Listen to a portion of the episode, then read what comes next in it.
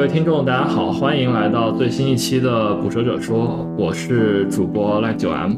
呃，然后今天我们想聊一个话题，就是 Python 和 Rust。呃，那么众所周知，Python 是算是现在编程语言里面呃使用量最为广泛，尤其是在 AI 领域用的特别多的一个语言。那 Rust 呢，是算是新兴语言里面发展的最为迅猛，然后也是被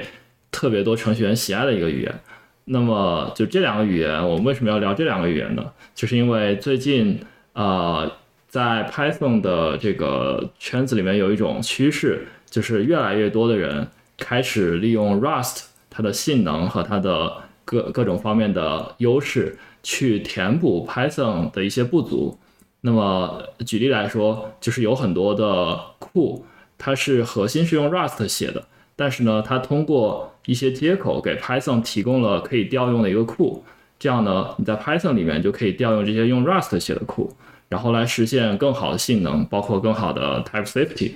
啊，那么今天我们请到的嘉宾就是 Masons，啊，Masons 是一个知名的啊，就是相跟我们之前说相关的项目叫做 PyO 三的维护者，啊，那么。我们会聊一下关于 PyO 三，然后以及啊，就是它这个这个东西是什么，然后为什么它很重要，然后以及就是 Python 和 Rust 它未来到底会怎么样，这两者怎么样结合发展的一些相关的话题啊。然后我们其他的主播是呃赖信涛，然后呃小白 Adam，呃 OK，那我们现在就请 Masons 来给大家打个招呼，并且简单的做一个自我介绍。Hello，大家好，我是 Masons。我，呃，我自我介绍的话，我大概，呃，我现在是在香港的一个叫 Millennium 的一个那个 hedge fund 它的一个 portfolio manager 的 team 工作。呃，我之前是在蚂蚁集团。那我现要聊一下，就是我这是如何接触到 Python 和 Rust 的话，就是说我，呃，Python 的话，我其实接触还挺早的。我觉我记得是在学校。上学的时候，那个时候还在用塞班的时候，在塞班上接触到的 Python。然后呢，对，然后第一份工作是在杭州那边，然后他是用的 Python Django 的一个项目。然后，然后在蚂蚁的话也是使用到一些 Python。呃，Rust 接触也是挺早的吧？那个时候是二零一五年的时候，那个时候 Rust 还没有一点零。从那个时候开始看了一些 Rust，但是呢，那个时候，呃，也不知道这个语言的发展会未来会是怎么样的，所以也就只是仅限于看了一下，入了个门，然后就忘了。然后后来真正的开始写 Rust 呢，应该在到二零一七年的左右的时候，那个时候开始在工作中就是遇到一些 Python 的一些性能问题的时候，开始尝试一些不同的方案，然后在那个时候开始正式的去呃接触。就使用了一些 Rust，也算是入了门。那时候你在蚂蚁吗？还是？呃，那时候不在蚂蚁，那时候还在那个叫一个上海的一个做 NLP 的公司，叫波森数据。哦，诶，为什么你那时候会想到用 Rust 呢？因为一般不都会去，比如说通过 C 扩展或者 C 加加来去嗯写一个 Python 的库吗？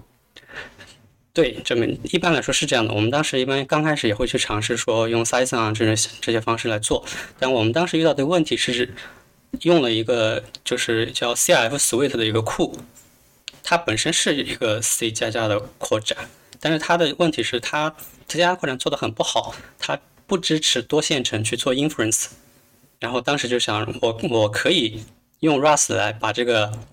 cryptography 这个 C 加加库给包装一下。我去解决一下它现在里面的一些问题，让它能够在多线程的情况下去做 inference，这样能够大幅的提升我们就是那种数据处理的时候那种速度。哦，OK，所以也是就是在工作中先接触到，然后就是相于接触到呃 Rust 和 Python 协同工作这个一个领域，然后才逐就逐渐去呃转向去做开源项目，是吗？呃，如果说转开开源项目的话，也可能会更早一些。我最开始在第一家公司在杭州的时候就已经开始做开源项目，那个就是有一个项目叫 WeChat PY。哦，我指的是那个就是 P PYO 三这个方面。对，啊，那没事没事，这这是在二零一七年的时候。对，那没错。嗯好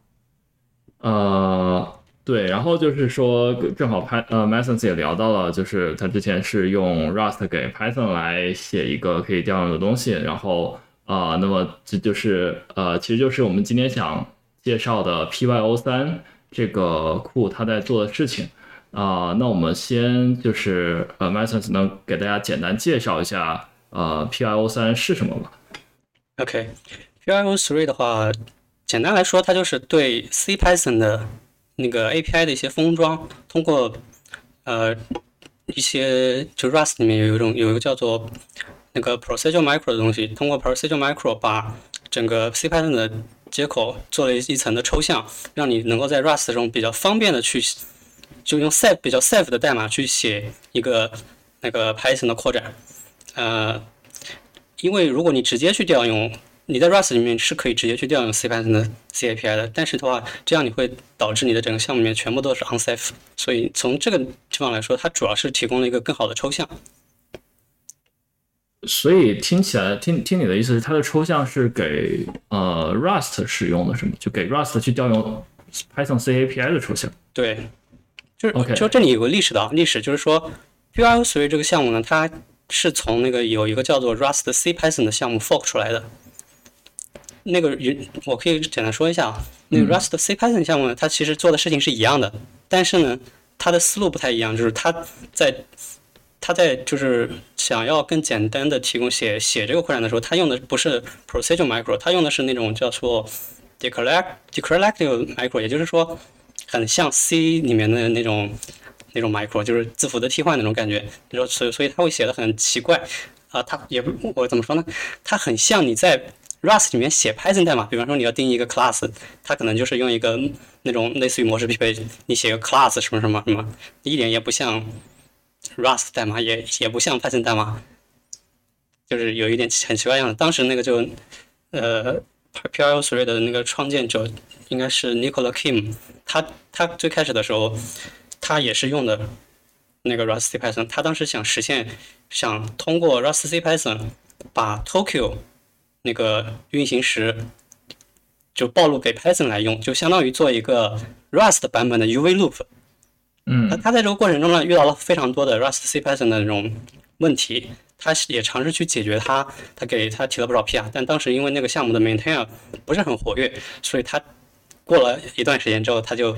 不想再去给他提 PR，而是自己 fork 一个出来。然后去用了他，他觉得当时用 Procedural Micro 来做会更对用户更友好的方式去做了 Pyo3。呃，对，因为像我们几位主播和听众可能对 Precision Micro 就对 Rust 不是特别熟悉，能不能简单介绍一下这个概念？OK，那个 Procedural Micro 就是过程红嘛，就是说相当于就是说在构建的过程中，就编译器帮你生成代码，其实它可以通过一个 annotation。呃，怎么说呢？可以打个简单例子，就很像 Python 的 decorator 吧。嗯，你在你在 decorator 里面也可以做很多 code generation 嘛。那 Procedural Micro 可能更是说有 Rust 的编译器来帮你做这个事情。编译器会把你的呃你你 annotate 过的代码给给 expand 成一个更更就加入很多你想要做的事情嘛。比方说我要给它给这个函数增加一些，比方说啊简单的。参数的校验啦，或者说给这个 struct 加一些那个 train 的 implementation 啊，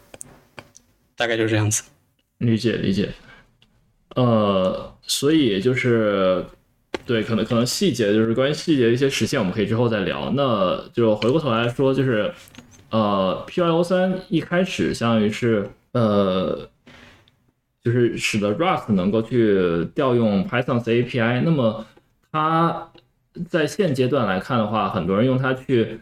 相当于提供一种 Python 的扩展。那这个你觉得是呃是它最初设计的目的呢，还是说呃就是这个有一些转变呢？就是大家发现哦，原来还可以这样用。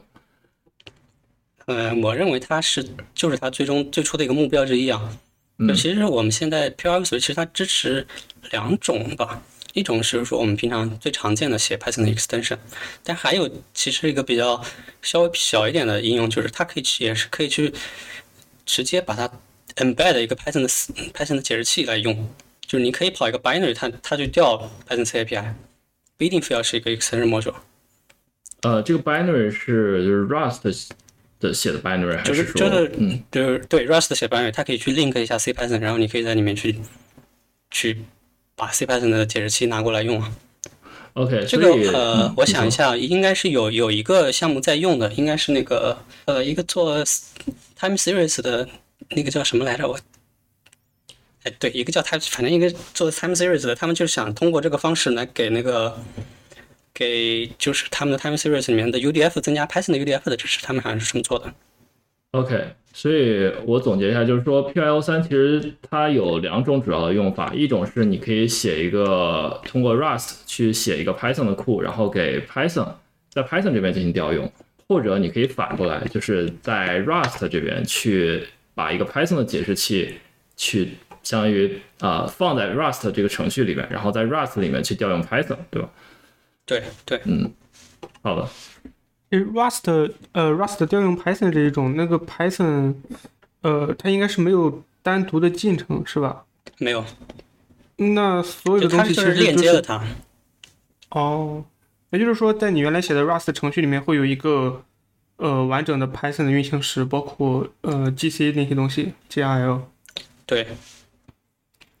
，OK，嗯，呃，那么就是我们刚才说的，就是啊、p i o 三就是有两种主要用法。那它其实有一些比较广泛的应用，然后呃，我去看一下，比如说呃，有一个库叫做 Polars，呃，P O L A R S，它是一个相当于呃 data frame 的相当于呃更快速，然后支持多线程的 data frame 库，呃，这个是用 PIO 三来写的。然后可能大家更熟悉的一个是 Pydantic，用来做数据校验的这样一个库。那 Pydantic 它最近发了第二个第二个大版本，那么它用相当于用 Rust 重写了它的内核，然后呃用 PIO 三呃给 Python 提供支持。那我看它的一些呃 benchmark 是说性能提升了几十倍，对，这个也是非常的非常惊人。然后有一个呃 Python 密码学的库叫做 Cryptography，它也是用了 PIO 三。然后还有一个 JSON，就是 Python 的 JSON 库叫 O OR JSON OR JSON，对，这都是 PIO 三的一些呃应用，就可以看到它其实用的还是比较广泛的，因为大家也呃逐渐意识到 Python 它有很多的一些一些缺陷嘛，然后 Rust 正好又相当于是一个就大家比较喜欢，然后能够去呃在性能各个方面都满足一些需求的语言，对。呃，对我这有个问题，就是 PYO 三它的名字的来源是什么呢？呃，不知道 Masons 有没有什么？就我有个印象，就是在有一年，应该是一七年的是一个 PyCon 上面那个那个 HDB 的的那个 CEO，就他的那个 GitHub ID 好像是 One One ST First One，One，对，Yuri，对，对对对，好像这个名字是他提供的，这就是对。就是不是你们自己起的吗？对，是他他们起的，那这还挺有意思。哦。OK，那我可以就就因为那查一 Pyo 下 Three，他当时在那个 PyCon 嗯的一个应该是 PyCon 上面，他也提到了，啊，那时候才刚开始，我看一下，呃，有一个帖子，How PL 三 got its name。OK，感觉看起来像一个化学符号，比较比较符合现在很多 Rust 项目的那个命名的方式。对，氧化对，对，我看到他是这样说，就是 Reddit 有一个帖子说，那个氧化铁是就是 F 一二 O 三，然后就相当于是生锈的铁嘛。那如果是生锈的 Python，就是 PyO 三。嗯，我觉得还挺还挺形象的，对对，那 Rust 应该是锈的意思是吧？对。对的，嗯，OK，呃，那就我们提到 PYO 三，然后就是呃，刚刚也简单介绍一下，但其实 PYO 三这个组织下面还有一个项目叫呃 Maturing，然后呃 m a s o n 你可不可以也简单介绍一下 Maturing？对 Maturing 的话，那简单来说，它就是一个 PEP 五幺七的一个 build backend，它就是通过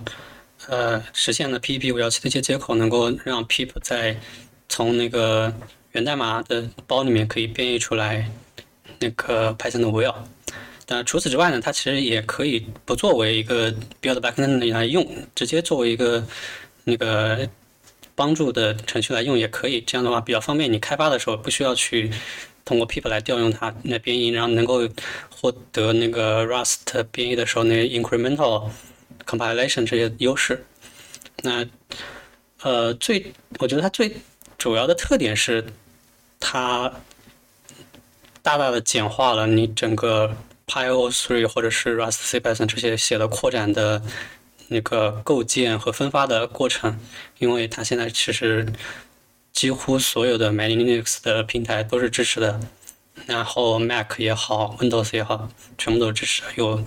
它本身也都是发布了这些所有的 Will。嗯，就是我可能用呃，就我自己的理解就是说，你如果想写一个，就是用 PIO 三写一个呃用，就是用 PIO 三加上 Rust 给 Python 写一个库，那么你怎么样去相当于打包出一个 Python 能调用的库，或者发布到 PyPy 呢？那你就是用 Maturin 这个库，相当于它就是呃提供了这样一个就简化这样一个过程，就是让 Rust 用户他比如说他可能不太熟悉就是 Python 的包管理啊，然后打包发布这些流程，但是你相当于 Matterning 你可以做一个呃命令行工具。然后你调用一下，就可以帮你打包出这样一个能够上传到 PyPy 的库，是不是这个意思？对的，嗯。哎，我们刚刚说那个 PyO3 除了用 Rust 给 Python 写扩展，还有一个呃，在 Rust 里面可以调用 C Python。那在 Rust 调用 C Python 跟跟这个是没有关系的吗？呃，目前来说没有，跟 Matter 没有太大的关系。，Matter 现在也并不是很好的支持。你通过 Rust 来 embed Python 这种这种 use case。OK，嗯，我对我不太了解那个五幺七。要是用户安装一个呃 Rust 来写的 Py 扩展的话，那个配配不会干啥呀？他会先把整个包下载下来，然后嗯，就是在这个过程中，他是不是必须呃，相当于 pip install Matterning，然后再再去 build？呃，这个分情况吧，就是如果它提供了 will，那就不需要涉及到 Matterning 这些东西了，因为它直接从 will 安装就好了。如果它只提供了那个 source 的话，这种 source distribution 的话，它就需要去读它的在 Py project 的 toml 里面写的那个 build backend 的 requirements，它会去在一个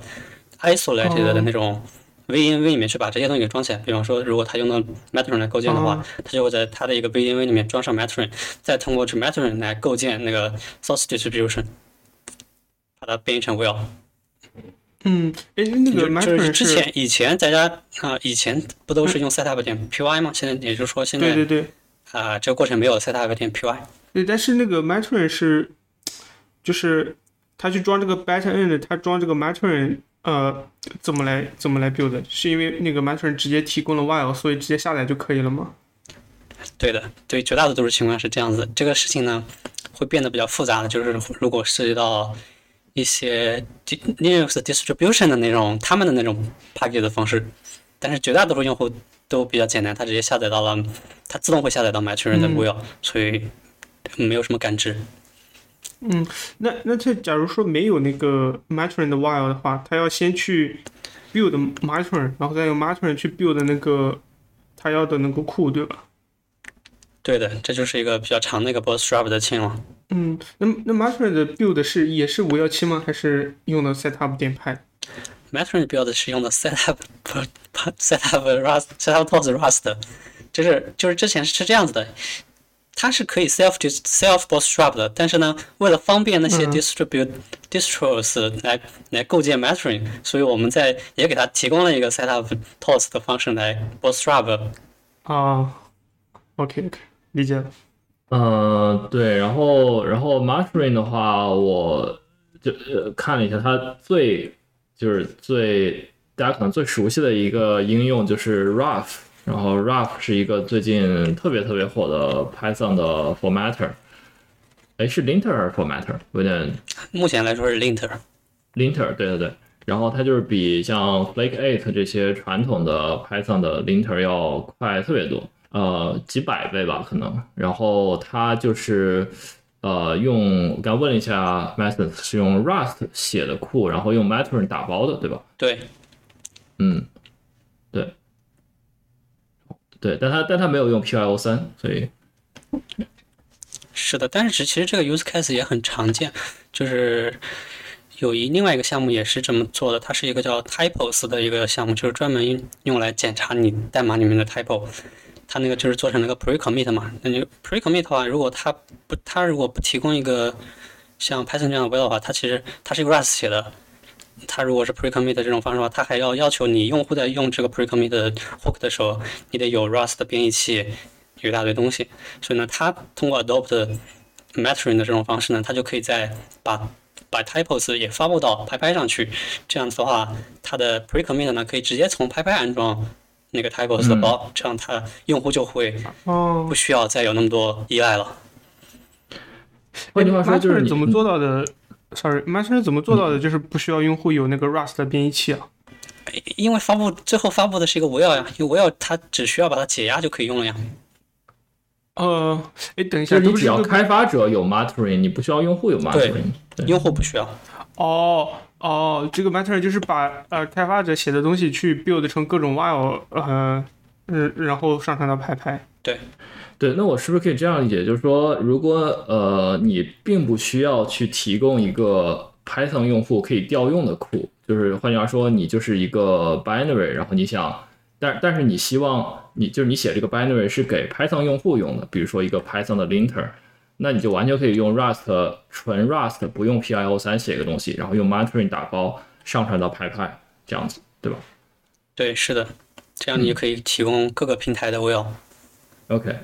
那，这个地方我有个小小哎，问题，那哎那那那呃呃，嗯，你说。就我就是因为那个 PyO 三有提到，就是比如那个样例里，就是我写了一段 Rust 代码之后，因为我看到它是用 Matron，然后做了一个 develop 这个命令，然后我就可以引用这个包了。那这个过程中，就是 Python 对象和 Rust 对象转换这个事情是 Matron 在包装了一个中间层吗？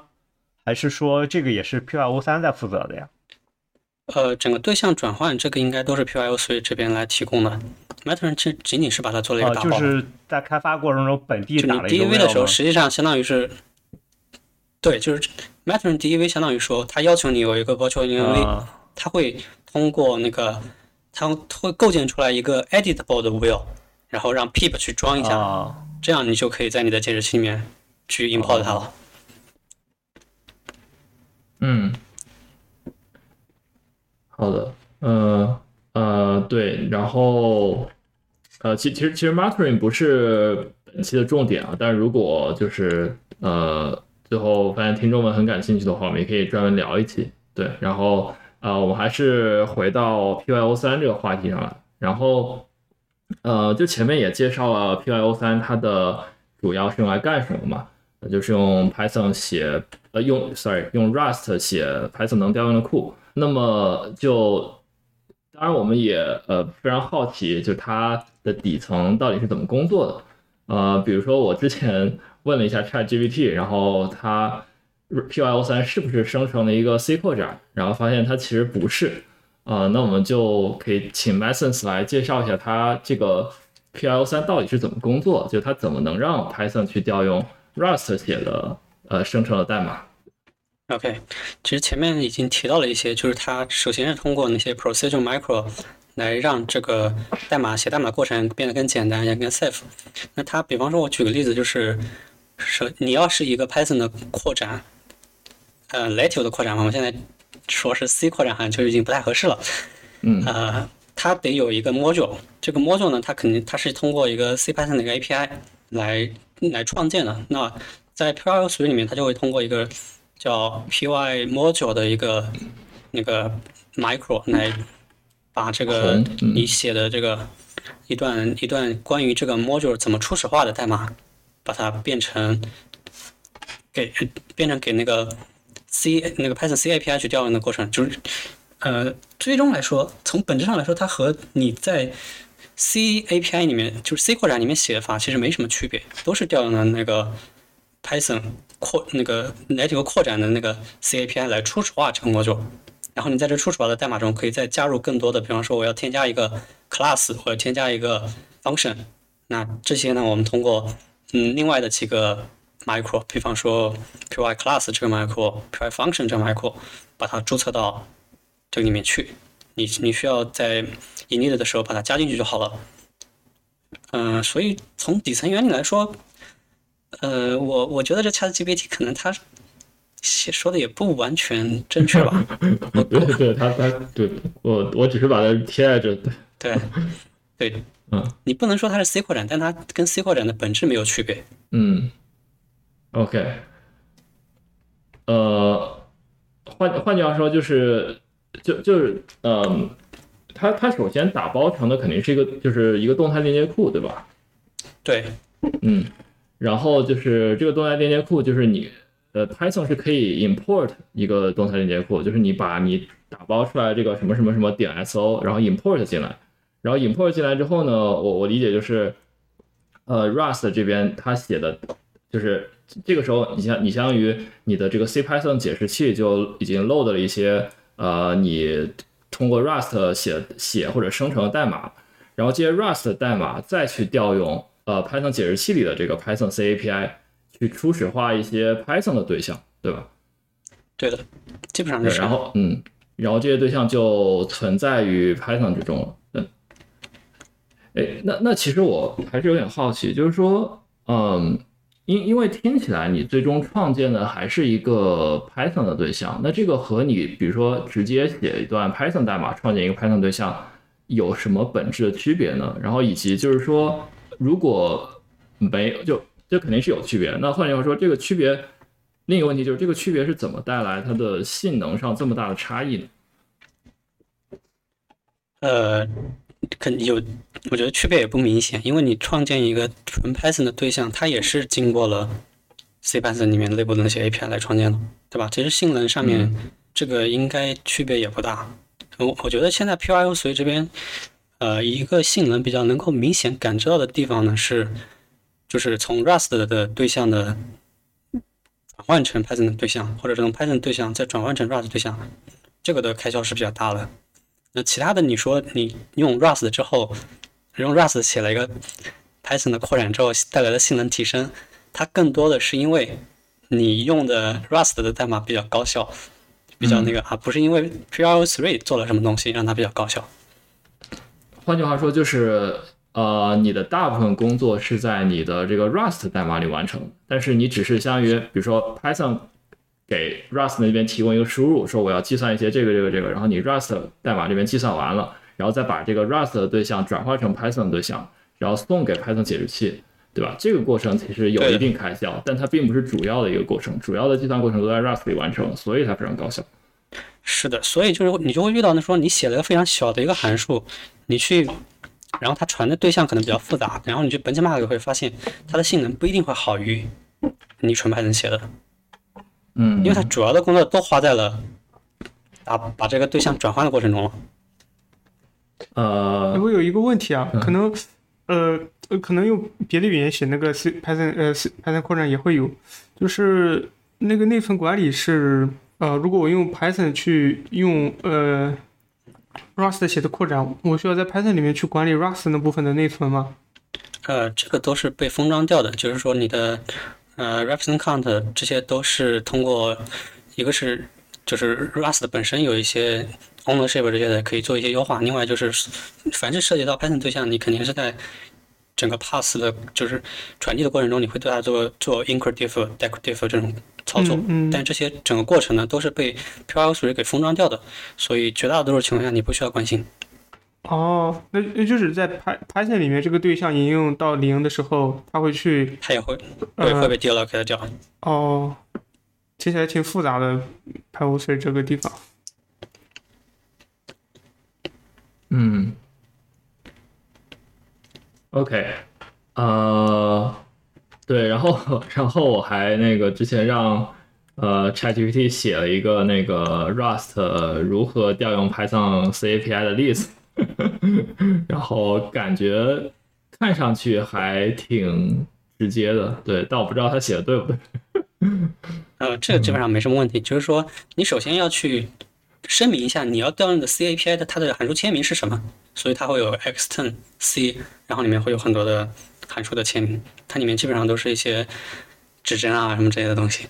嗯啊，但就这个东西呢，它不一定要写在这里。就比方说 PyO3 现在其实它不仅提供了一个叫 PyO3 的包，还提供了一个包叫做 PyO3 杠 FFI。那个杠 FFI 这个包里面呢，它就是全部都是这种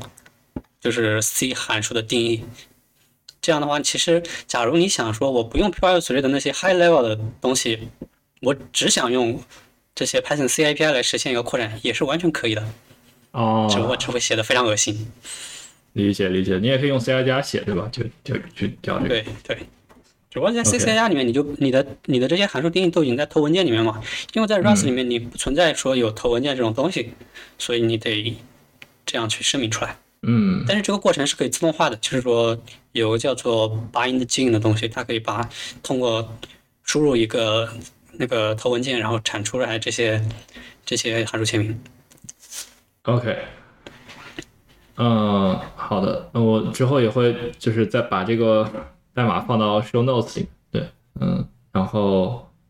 呃，就关于那个 PIO 三的工作原理，不知道大家还有没有什么想多了解的？我有个小问题啊，就是呃，呃你先说我我啊，你先说啊，我想了解一下那个呃，就是 PIO 3它主要的工作就是它呃嗯帮助用户处理了哪些问题啊？就是我们刚刚提到了在 Python 里面管理 Rust 内存，然后还有一个 Rust 跟 Python 之间的类型转换，对吧？我觉得这个应该是比较花花工作，有大量的工作在里面。然后不知道还有什么嗯其他的那个，那还有一些就是它对那些 Python 就是已经提供了一些呃就是对象做了一层封装，比方说你要用到 C Python 的 string 类型，那我们会有一个对应的叫 Py string 的对象，这样你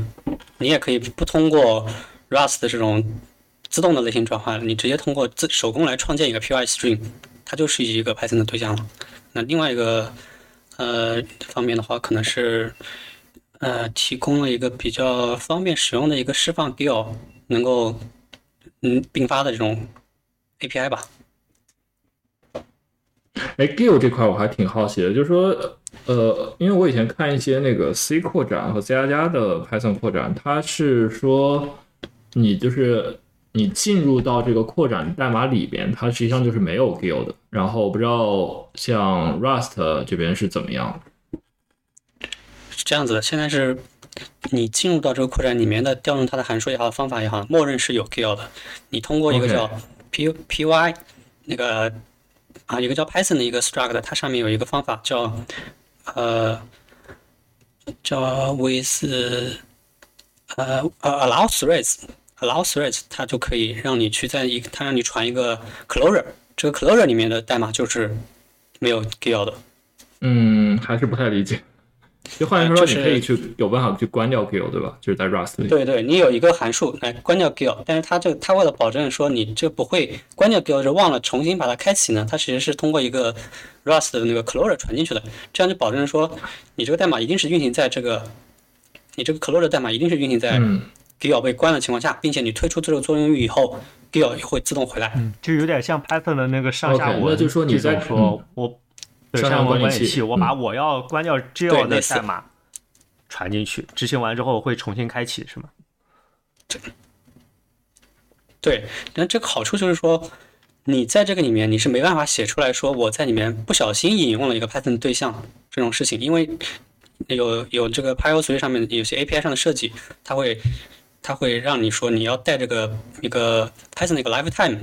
你没你有这个 lifetime，你想在 allow kill allow threads 这个里面去调用的话，它是编译不过的。你你为了你如果想在这个就是我释放了 kill 里面去临时的想要去拿一个 Python 对象，创建 Python 对象也好，你得重新去显示的去获取一个 kill 嗯，我我有一个嗯。就。这样就是说你很你很难写出来说写出来的代码真的就是有线程安全问题，或者说就不对嘛，基本上你写的不对，编译器的时候就编译不过了。呃，哎，我记得温老师好像我刚才有我有问题，但你没有问就是我因为因为我其实没有过这样的场景，所以我比较好奇，就是一般什么情况下我们会考虑去关掉 Geo，然后去做一些任务呀？这个肯定有很多场景，比方说你要假设你做一个图像识别好了，但你的传传这个图像的这个数据的过程，它肯定要经过 Python 这个过程，这个过程你没办法不不经过必要。但你当你在 Rust 里面拿到了这个 Python 啊、这个 image 它的嗯 bytes 之后，这个 bytes 它就是跟 Python 无可以无跟 Python 完全无关的东西了。这个时候我去做图像识别的过程，它这个它这个代码可能也跟 Python 毫无关系的话，那我就可以释放掉 QL 呀，这样我就可以比方说并发的去识别好好几十张图片了，它不需要一个一个等。啊，就是说，相当于是我在 Python 调用这个 Rust 的过程中，我的 Python 本身可以是个多线程的任务，然后呢，然后 Rust 它呃在 Rust 部分它可以关掉 Geo，这样的话，其实它会有更高的效率，它不需要去获频繁的获取和释放这个 gel。嗯，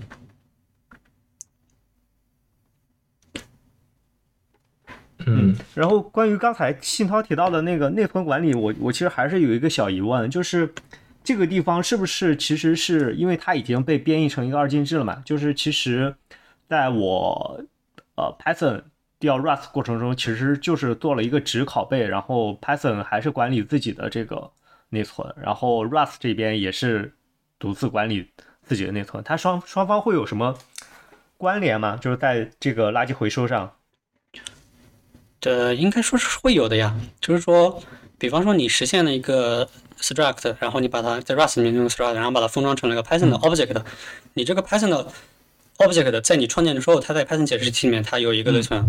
但这个这个的内存的内部其实它是包含了这个 Rust 的 Rust 的那个哦 struct 的东西的，它可能是一个指针，但它也可能直接就 on 了它。它可以是指针，可以指针。指针的话，你多了一个 indirection，肯定会比较复杂。直接 on 它会更简单。那在这个过程中，你需要做的，比方说引用技术的话，那你就直接在这个 Python 的 object 上做就可以了，对吧？那如果假如说它有它有 cycle，它需要 GC 的支持的话，你可以在这个上面实现那些 GC 的 protocol，这样的话它都会能够正常工作。然后刚才提到的这部分，其实也都是 PLO 三在进行管理和处理的。哦，对，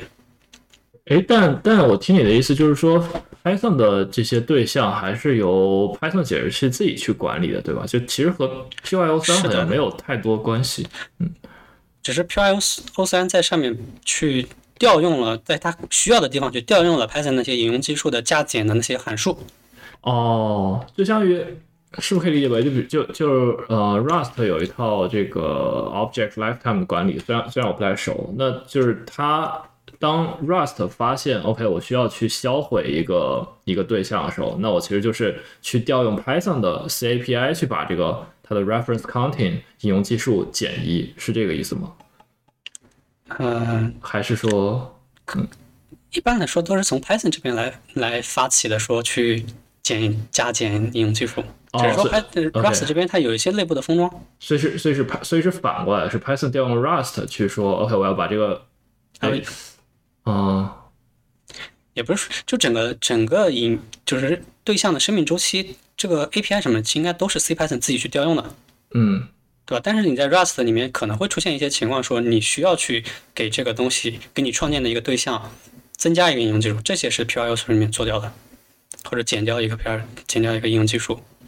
也就是说，对于在用户的代码里面，在你写这个 extension 的代码里面，基本上不太需要关心这些问题。嗯，理解。OK，啊、好，那我们也聊了不少关于呃 PIO 三内部实现的一些原理，然后这个其实呃会稍微有点底层啊，然后可能呃听众如果只是想用 PIO 三写个东西的话，呃，我觉得应该不用太过关心这些实现细节。呃，那我们下一个话题是呃关于 Python 和 Rust 发展的，就是 Python 加 Rust 发展的可能性啊，这个是小白提的问题。然后你要不要就是来来补充说明一下？呃，我主要是想问一下，就是呃，作为这个一个核心的这个 Python 加 Rust 的开发者，你对这个 Python 加 Rust 未来的一个发展可能性的一个判断是什么？就是你觉得它是一个嗯、必然趋势，还是说只是一种辅助性的过渡手段呢？呃，我当然觉得它是一个必然趋势了。那其实，其实你们 Python 很流行，对吧？Rust 其实现在的流行度也很高。那这里面他们俩结合的点其实也挺多的，就是最典型的就是前面一些说的一些东西，但绝大多数场景都是因为说 Rust 里面已经有了这个这个比较高性能的一些库了之后，我 Python 里面想用的时候，我就可以比较方便的去通过 PyO3 来调它。那这个已经有非常多的例子了。那还有一种就是说，你现在没有，并没有用到，你也没有现成的 Rust 库，你只是用了 Python，那你觉得可以通过 Rust 写出来一个更高性能的库？这个也这个也很觉得也挺挺实际的，也可以实现。所以我觉得整体的发展还是可以的。呃，我未来肯定还是会你先你先说完，你先说完。啊，我说未来肯定还是有比较大的发展空间的。嗯、我刚才听你们在前面聊的过程中，然后我简单的理解了一下，就是呃，Python 加 Rust，Rust 主要负责的其实是一些呃中间的处理过程，然后最终的呈现，它是通过 PyO 3把这个处理的这个结果转化成了 Python 的对象，是这样吧？就是我现在有一个任务，然后我觉得这个任务中的某些部分用 Rust 来处理会比较高效，那我就是用先用 Python 把它的一些前置性的工作做完，简单性的前置性前置性的这个数据处理做完，然后我把我处理完的数据传递给这个呃 Rust 的代码，然后 Rust 代码再用高效的这个方案方方法把这个呃处理过程给呃那个做完，然后再把处理结果封装之后传给这个 Python，然后供 Python 去调用，是这样吧？对，嗯，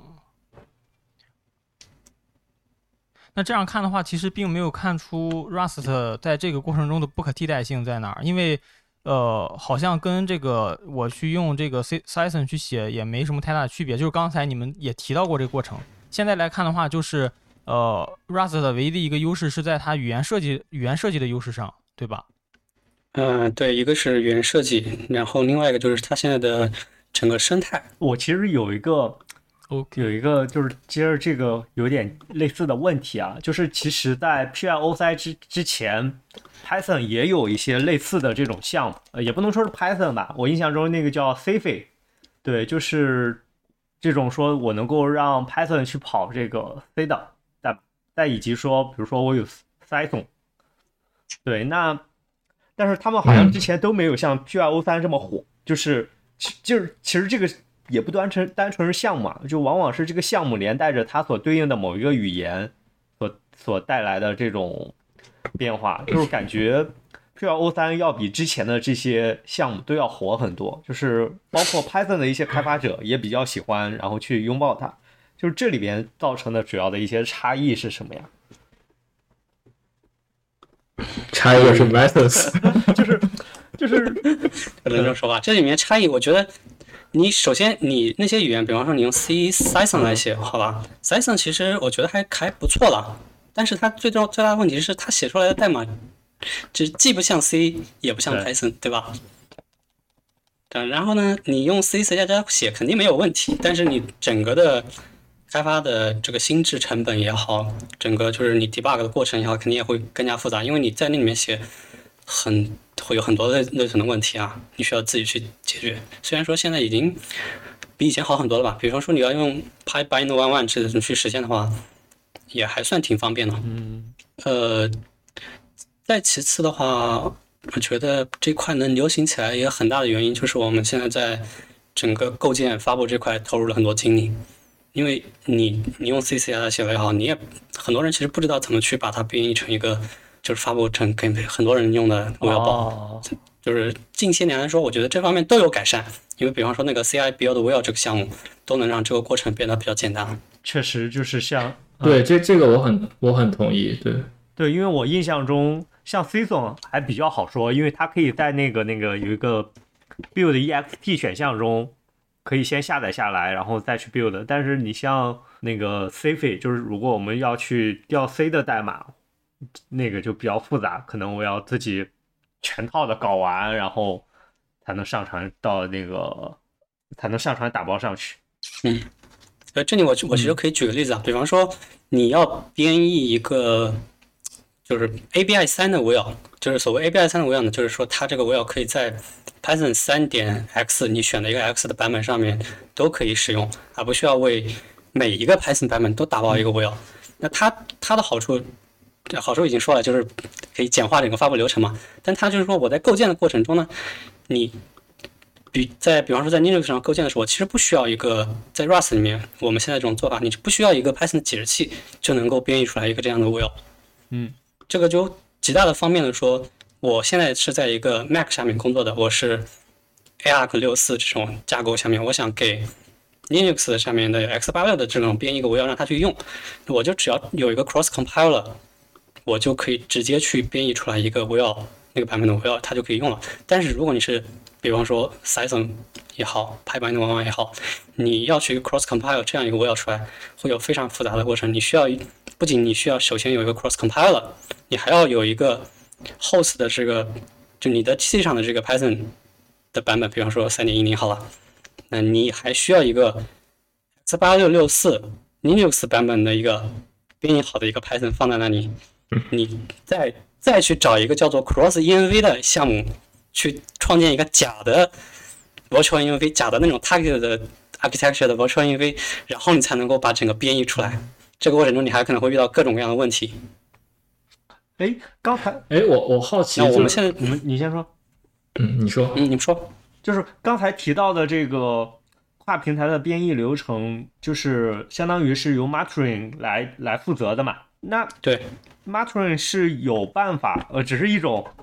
猜想就是瞎想，就是 Matron 是有办法做到语言无关的嘛？就是其实我可以负责，因为因为因为对象转换都是由各个项目其实实际实现的嘛。就是对比的话，我我可以认为 Pyo 三和 c f 和 Cson 是类似的一个一个水平一个一个层级的东西。那是不是 Matron 可以有办法支持所有语言啊？相当于，因为其实大部分事情是一致的。呃，我觉得所有语言，所有语言可能太 ambitious 了，但是。我们其实 Matron 现在是支持 CFFI 的，但但是它支持的主要是说你通过 Rust 来暴露一个 CFFI 的接口，而不是 C 那种。就是相当于是我我我搞了一个 Rust 的转接层来调 CFFI。呃，就是说你在 Rust 里面只要只要暴露一个 C 的 API 就可以了，因为你这样你最后出来的本质上就和你 C 写的没什么区别。然后 CFFI 它都是要一个构建的那个，就是它有个 build 的过程嘛，那个 build 的过程也可以在 Matron 里面把它做掉。嗯，大概理解了。想要跨语言还是有一些有一些挑战的。诶，所以呃，就之前提到说那个呃 m a t r i n 在 build 方面就简化了这个。就很多的这种打包的过程，包括就是像交叉编译。那我好奇，你们是自己写了一套工具链呢，还是说你们只是就是你们是在下面就调用了你之前说的那些那些工具，然后把它都做进 Maturing 那 Maturing 的话，它基本上你要自己有那个 Cross Compiler，你可以直接用。这个这个主要是有有一个注意事项，就是你要你要去构建 Many Linux 的那种 will 的话，你的你的 t o c h i n 需要符合要求。那另外一个就是我们提供的，就是跟 Zig CC 的支持，就是 integration 的话，你直接装一下那个 Zig 的话，你就可以直接把 Zig 当成一个 cross compile 来用，这样的话就会非常简单。那它默认的是哪种？就是如果是默认的是你你机器上的，就是你自己提供的。OK，那那它其实还是依赖于你机器上有一个 cross compiler，对吧？就是对。对，但是装一个 cross compiler 相对来说还是比较简单的。你比方说你在 Linux 上，基本上你 apt get 也好，yum install 也好，都能够装到一个 cross compiler。那那所以反而是说你要你说你要提供一个，就是你要交叉编译的对象的那个那个版本的 Python，再再搞出来一个环境会更复杂。哎，那这部分就是 Matron 是怎么把它简化掉的？就它为什么可以不依赖于那个对象版本 Python？这个这个很大程度上是因为。Rust 不需要一个 header file，就是我们已经有了所有的我需要的东西了，就是那个函数签名已经在 Python FFI 里面有了。然后，因为我是 ABI 三，假如假如说我一直 ABI 三的情况下，我不需要链接一个 C Python 的，我不需要关心这个 C Python 的那个那个它的一个运行时的一些信息，我就是这样，我就可以在以没有一个 C Python 存在的情况下，就去把它构建出来。因为呃，这个东西怎么说呢？有一个 flag，就是 link 的 flag，它是可以说这些 undefined 的 symbol，我可以先在链接的时候可以不管嘛。这就是说，这就是让我们能够实现说，你在构建的过程中不需要有一个那个 Python 的解释器的编译过的东西放在这里。那换句话说，这个是嗯，就就我没有完全理解，但是它是依赖于是跟 Rust 语言本身的特性有关的，还是说是跟嗯，就是这个就就是跟 Muttering 的实现有关？呃，主要我觉得是跟呃 Rust 语言有关吧。跟 Muttering 实现有关的是一个跟 Windows 比较相关的东西，因为在 Windows 下并没有存在一个说你在链接一个外部的一个 shared shared library 的时候，它必须得存在一个所谓的 import library 的东西。那这样的话，也就是说你在写 Py 构建一个 Python 的 Windows 的那个 will 的时候，你必须得存在一个那个对应的版本的 Python 解释器编译好的东西，一个 DLL 文件。那我们在这里面是怎么解决的呢？我们通过说一个叫 Py3 杠 DLL 杠 A 的项目，它通过去那个把 C Python 里面有一个叫它所有的导出符号的那个那个列表，把那个列表从那个列表自己生成一个 import library，这样我们在 Muttering 构建的过程中，我们通过这个东西生成一个临时的一个 C Python 的所有接口的一个 DLL，让它去链接这个东西，并且指定说它的。DLL 的名称实际上是 C Python 什么什么东西，这样就可以构建出来一个 Windows 的一个 will，但你不需要提前去构建一个对应的版本的 Windows 的 Python。OK，interesting。对，感觉这块还是有有挺多细节的，但但最后其实，嗯，能够达到的效果就是说，你其实，在比如说 Linux 上或者 Mac 上，都可以不仅编译 Linux 和 Mac 的呃。那个 Python 的可以调用的库，然后也可以生成 Windows 版本的 DLL，是这意思吗？对的。哦，那确实还是很强大的。对，对，其实那个关于之前，就回到之前那个问题，就是说为什么其他的那个像 Python 或者 PyBind 十一，就是这些呃这些都没有 P L 三火？我觉得就确实在我看来就两个原因嘛。第一个是 Rust 语言本身非常优秀，然后就是。像连续多少年排名都是那个 Stack Overflow 开发者最喜欢的语言吧？我觉得蝉联了五年还是六年第一，这个已经很说明问题了。就是大家都非常想写 Rust，然后嗯，然后然后第二个就是确实那个 PL 三和 Muttering 的可用性做的非常好，然后远超其他的这些工具吧。对，然后其中反正我看到很多人网上的人就是。真真的是对 m a s o n s 有非常高的评价，然后就是可以可以说是功不可没吧。对这个，其实像这种工具，我我的理解还是挺依赖于维护者的个人个人努力，或者说个人的一些呃 contribution 这样子。对，呃，OK，然后正好我们也聊到这个话题了。哦，小安，你说，我有一个就是跟前面有关的问题，然后我刚才实验了一下，就是。刚才在讲 Muttering 的时候，呃，讲过是可以用那个纯 Rust 去写一个那个包，然后上传到那个 PyPI。然后我刚才看了一下那个 RUFF，好像就是这样的一个例子。呃，我的一个问题是，就是这样像这样我写的这个纯 Rust 的这种包，它在这个呃这个这个 Python 引用的时候，它怎么去做的那个 model 的这个解析呢？有或者是它可能做 model 的解析吗？因为我看这个 RUFF，它只是呃给出了一个这个呃 find bin 的一个一个方法，就是说它在引用的时候是去找到 bin 文件，然后去调用那个 bin 文件。呃，我可以这么解释一下吧，它其实不需要那个刚刚 main 点 py 里面的这个逻辑，这个逻辑仅仅是为了方便你用 Python 杠 m rough 来调用它。呃，我我想的一个我关注的一个点是，如果说我想要 import 它。然后或者是 import 它点儿什么东西的时候，它怎么去做这个 model 的解析？呃，它现在这种方式是不能够 import 的，Rough 它仅仅是个 binary，呃，那就是说用就是如果你纯想 import，你必须得是一个 extension module。呃这个地方我可能不太理解。然后我我我其实比较关注的是，如果说我用纯 Rust 是可以写出一个能被 Python 解析 model 的一个包吗？可以啊，那你就得用 PYO 三了嘛，就是啊，对，我的意思就是说不不依赖于 PYO 三。那你也可以直接去用那个 CPython 的那些 C API 来实现，没有问题。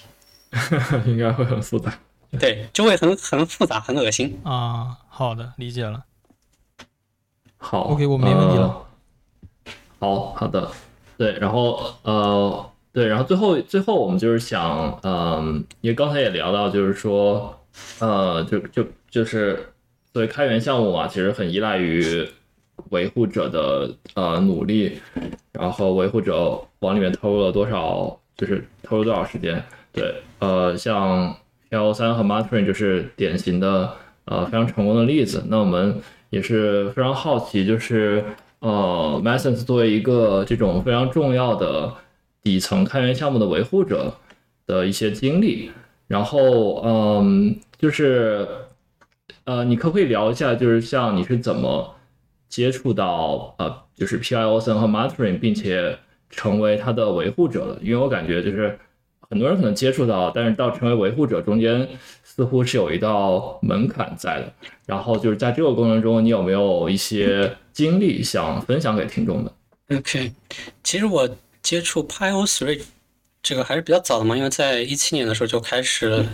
呃尝试它的时候，然后那个时候我在用的过程中也遇到过一些问题嘛，然后就会去给它提一些 PR 什么的，然后可能提了也没几个 PR 的话，那个当时的 creator 那个 Nicola Kim 就邀请我加入了 PyO3 这个组织，他他还是挺挺开放的。后来就是说他创建的 Actis Actis 那个组织的时候，做 Active Web 的时候也是这么这么搞的，就是很很早的就会去邀请一些早期的贡献者来加入到这个组织。呃，Matron 的话就会，就我本来已经在这 PyO3 这个组织里面了，但是我刚开始并没有去开发它，对吧？然后中间其实说，从我们之前那个公司被蚂蚁收购之后，在中间有一段时间，其实我是应该好几年时间都没有怎么去给 PyO3 做 contribute。然后在二一年的时候吧，然后当时二一年应该是呃是苹果发布 M 一的时候吗对，？OK，那时候因为因为我当时比较感兴趣的一个点就是那个他当时发布了叫 Universal Two 的那个那个架构嘛，对吧？它可以通过在一个一个 binary 里包含既包含 x 八六四的，也包含 ARC 六四的两个 binary。我当时去做 Matron 的第一个任务呢，就是想想把想给 Matron 增加那个生成 Universal Two Will 的一个功能。然后在那个之后做完那个之后呢，也去做了很多其他相关的一些改进吧。然后就逐渐的就那个当时 m a t r i n 的 creator 就是那个那个怎么读的我也不知道 K O N S T S I N，他就慢慢的就会让我主动去 merge 那些那些 PR，也去 review 一些别人的 PR。然后后来有一天我就收到他的邮件，他说他的工作可能比较忙吧，他现在没有时间去管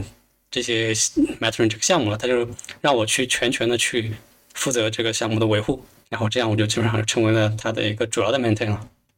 哦，感觉就是 就是因为你非常强，然后就被社区的那些就是那两个库的创立者就很很认可你，然后就 我就说 OK，你来你来替我们维护。不过他现在说那个 Matron 的原来的 creator，他现在因为他加入了那个 Rough 那家公司，啊，所以他应该现在也会有一些时间来维护一些这边的东西。OK，interesting、哎，那 Rough 他们公司有没有去找你，就说你来加入我们？呃，并没有，而且他找我，我也我也没办法去啊，因为我当时已经在跟这边在在聊入职的事情了。OK OK，对，那有没有就是呃，比如说你在维护开源项目过程中有没有什么有意思的经历呢？就除了刚才说的，OK，嗯，我觉得可能现在有一个就是我现在这家公司我怎么来的嘛，就是通过他们通过 GitHub 来找我的。其实他他之前是我的 GitHub sponsor，然后后来他问我有没有兴趣，然后我们就开始了这个勾搭过程，最后就入职了。因为他们也用 Rust 对吧？然后也用 Python。对对 OK，那那他们就是也用 PL 三吗？对，也用的 m a t r o n 也用。哦，那确实，也相对来说比较合适吧。对对，这样找工作就很理想了。就是呃，你你知道这个公司至少首先他们看重你的开源的经历，然后也也不会说啊，你这个做开源，然后你就没有做我们公司的活，对吧？这这个还是挺好。嗯，这个其实缓解了我呃从蚂蚁离职后的焦虑啊。呃其实我我这中间其实休了接近半年时间没有去工作。哎，那那你在蚂蚁的时候，就是有时间维护开源项目吗，会不会比较忙？呃，其实我在蚂蚁的话，前几年的话，就是一八年到二零年的话，其实时间没有那么多，那基本上都是靠一些就是呃下班的时间啊，或周末时间来维护一些。但是到到二一年的时候，因为当时我就基本上是在带团队，然后呃也基本上没有什么时，也不是说没有时间写代码，而是说对我的要求并不是写代码了。所以我其实有很多的时间来去做一些开源项目。哦，就是上班是带团队，下班写代码，可以可以。我不知道信涛当时是不是也这样。呃，并不是这样，我是上班写代码，下班就没时间了。所以所以结论就是搞开源的要先成为 manager 吗？嗯，挺好玩。OK，那那可能下一个问题就是，像呃，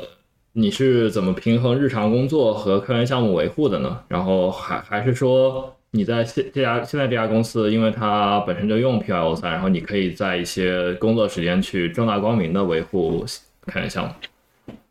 呃，对于这家公司来说，我觉得差不多是这样的。至少我们现在的就是还是比较认可这些活的，就是说在日常工作中遇到问题也好，能够帮他修的话，最好还是能够秉承着那种 upstream first 的方式去帮他们去解决掉这个问题。那其他的方面，我觉得平衡的话，就是你自己对你就是工开源工作中遇到的那些问题也好，你想做的 feature 也好，要有一个你自己的优先级的判断嘛。那就现在因为我维护的项目还挺多的，那会遇到非常多的人提一些医术也好，那里面有一些医术，那明显明显就是没有讲清楚的，我可能也就不会去看了，就是主主要去解决一些比较重要的事情。嗯，对，就像你还维护 WeChat Pay，呃，这个也是非常火的一个项目，对吧？啊，那个项目我其实现在已经基本上没怎么花时间了，因为这个项目比较特殊，因为它必须要有微信的那些那些开发平台账号才能够去真正的去测试。但是当我不再在这个领域工作以后呢，我基本上已经没办法去真正去做它了。哦，那可能就是考虑找几个比较活跃的人，然后交给他们维护，这样子。尝试过了，但是其实效果不是很好，因为 OK，大家都会遇到相同的问题，就是我不再在微信的生态里面去做了，对吧？就没办法再去维护了。嗯嗯，是，对，呃，好，那哎，我有一个小问题，然后 嗯嗯，WeChat Pay 就是，呃所以现在 Methods 还是在维护吗？还是或者说它现在是一个什么样的状态呀？我觉得它现在可以说是 passive passively maintained，的就是如果有人来 TPR 有什么，我会 review，但是我自己并不会去做一些 feature 或者 bug fix 了。哦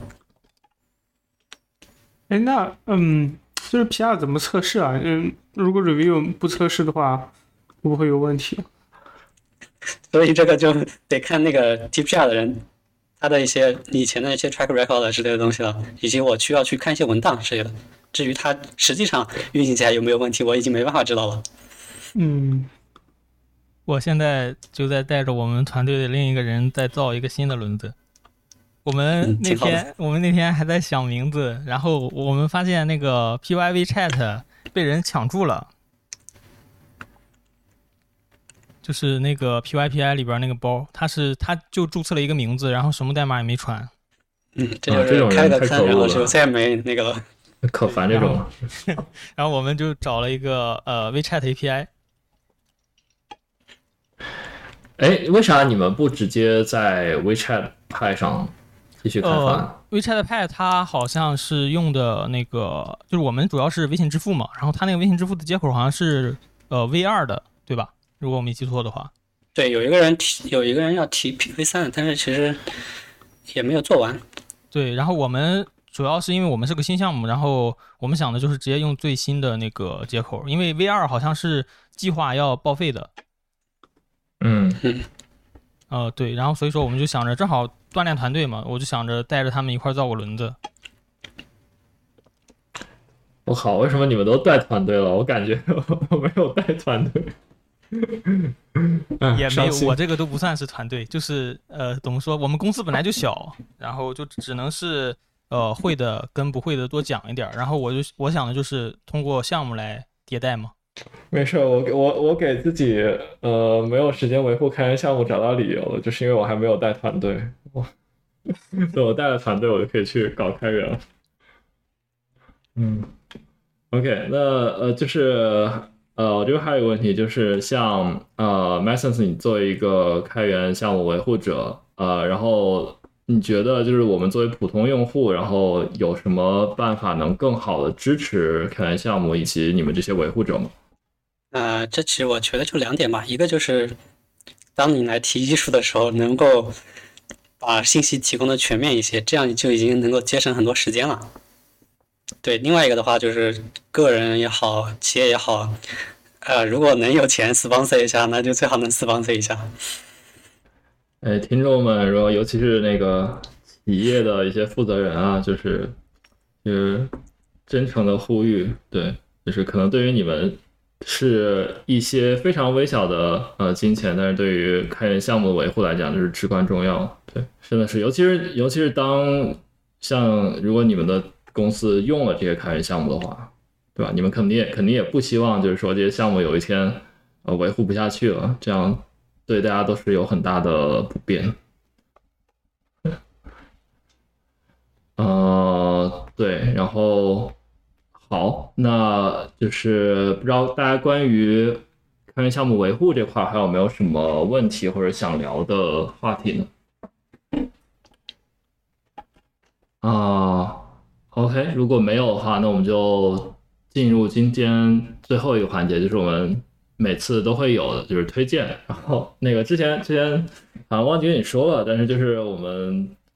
就是每次都会让呃嘉宾然后推荐推荐一个东西吧，就是什么东西都可以，像你看的书啊，然后你或者玩游戏啊，就是什么都行。然后可以看看有没有什么想推荐的。OK，我其实之前看那个文档看到了这个东西，我就是推荐两个东西吧。第一个就是最近其实也比较火的那个 OpStack，来替代 Mac 上的那些 Docker 的东西，我觉得用起来还挺舒服的。这个怎么拼呢 O R B S T I C K？O R B S T I C K 是吧？T A C K Stack。哦，OpStack，哦哦，我我听说过这个，OK，对，OpStack，呃，O R B 不是 O B。O O R B O R B obstack 啊，另外一个的话，就是我现在在工作中会用到的，就是平常我是用的 Mac，但是我现在工作中它是远程到一个 Windows 的机器，所以呢，然后又是用一个比较大的、比较宽的屏幕，然后 Windows 上有一个比较好用的一个 Windows Manager 叫 Fancy WM，Fancy WM Fancy Window Manager，对，觉得还不错。那有什么卖点吗？呃，就是安装那完了就可以很方便的管理。我基我基本上要要的也就是平铺，就是很几个窗口平铺这样子。OK，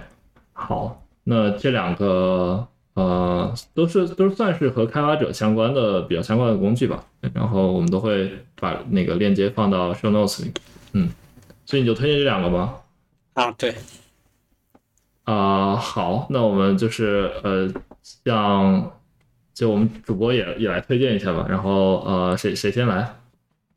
然后新涛你先你先来吧。呃，好，我好像没什么。OK，呃，行，那呃，小白，我哎，我最近在看那个什么，在看书，但是我觉得我我看这两本书太太那个啥了，太出名了。我感觉我推不推荐的，其实应该 应该也就那样，就是 CSAPP 跟那个 APUE。嗯对啊，这这两本书都太出名了，也不需要我推荐了。然后我最近主要的精力也就是在看这两本书。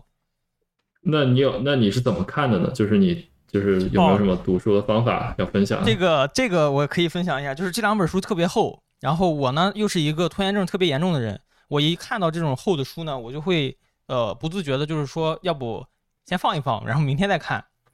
然后我发现了一个比较好的解决方案是什么呢？就是你可以直接把这个书按一张一张的去给它裁开。我现在就是这样读的，就是我把每一章都裁成了一个小本儿，就直接给它裁了，用刀然后直接裁。你把书直接就是实体书直接裁了吗？对对对对对，这样看的一个好处是什么呢？就是首先你面对的就是一一本很薄的，就是每一章节的一本很薄的一个就小册子，类似小册子，然后你基本上一两天就能看一章。然后我现在就这样看的，呃，大概已经那个 APUE 我已经看了一半了，嗯，而且这样的还有一个好处就是哇，你像这种书，它会有特别那个多的前后文的关联，而且它是跨章节的。如果说你真的是在用那么一本厚的书或者是电子书去看的话，你去跳跃章节是很不方便的。但是你像你现在这样，你把嗯实体书裁开，它指向了哪个章节，你就可以很快的找到那个章节的那个小册子，然后去翻。确实确实，哎，你这个我还真的是第一次第一次听说。然后你你是原创的方法吗？还是说也是看别人？呃最早我听到的一个一个一个故事吧，但是应该是真事儿，是是那个台湾还是香港的一个一个一个记者，叫叫叫叫什么来着？但他已经去世了。就是他读书的方式，就是他会撕书。然后我是受那个的启发，然后我就想，那为什么我我不能把这个书直接按照章节的形式去裁开？哦，interesting。那个那个那个人还挺出名的，但是我忘记他叫什么了。嗯嗯，没关系，你之后想到可以就是发过来，我们放到 show notes 里。对，但但但这个真的很有意思。嗯，可可我好像也也，我好像也听说过这个人。嗯，我之前也撕过一本，因为那本书太厚了，我就是带出去比较重，所以我就就每次带一一张一两张在包里。就是就比较就是比较费书，可能可以买两本，对吧？但是一本撕了，一本对对对存着。其实买了三本，最后 可以可以，那中国买书太便宜了，二三十一本。啊，确实确实，对对，那个那种大厚书翻起来都很费劲，我觉得。嗯，对，好，也是感谢小白的这个一个很很不错的推荐。呃，那文老师，哦，我这边最近也没看什么书，但是我最近看了一个比较不错的，算课程吧，我觉得算教程吧，就是那个吴恩达他们搞了一个那种 promote engineering 的课程。对，那个我还没看完，我看到、那个我看到一半，但是我会觉得还是有一些技巧上的改良的，以及说有一种给我一种什么感觉呢？是是我高中的时候学习如何用那个 Google Search，对，都是有一种就是啊，如果如果你你一开始你普通正常的用，你就是简单的写一句话嘛，但是你其实是可以通过优化你的查询来得到一些更好的结果。对我稍后把那个也贴出来，把把那个网址贴出来。对对，它那个 B 站是有完完整的中文翻译的，就是嗯，对，那我待会儿也找一下，我感觉可以一对，其起贴其实对，对对对，像像 prompt engineering 这个这这个话题，其实如果你之后觉得可以的话，我们也可以可以聊一下，这个也是挺有意思，然后现在非常火的一个 话题。嗯。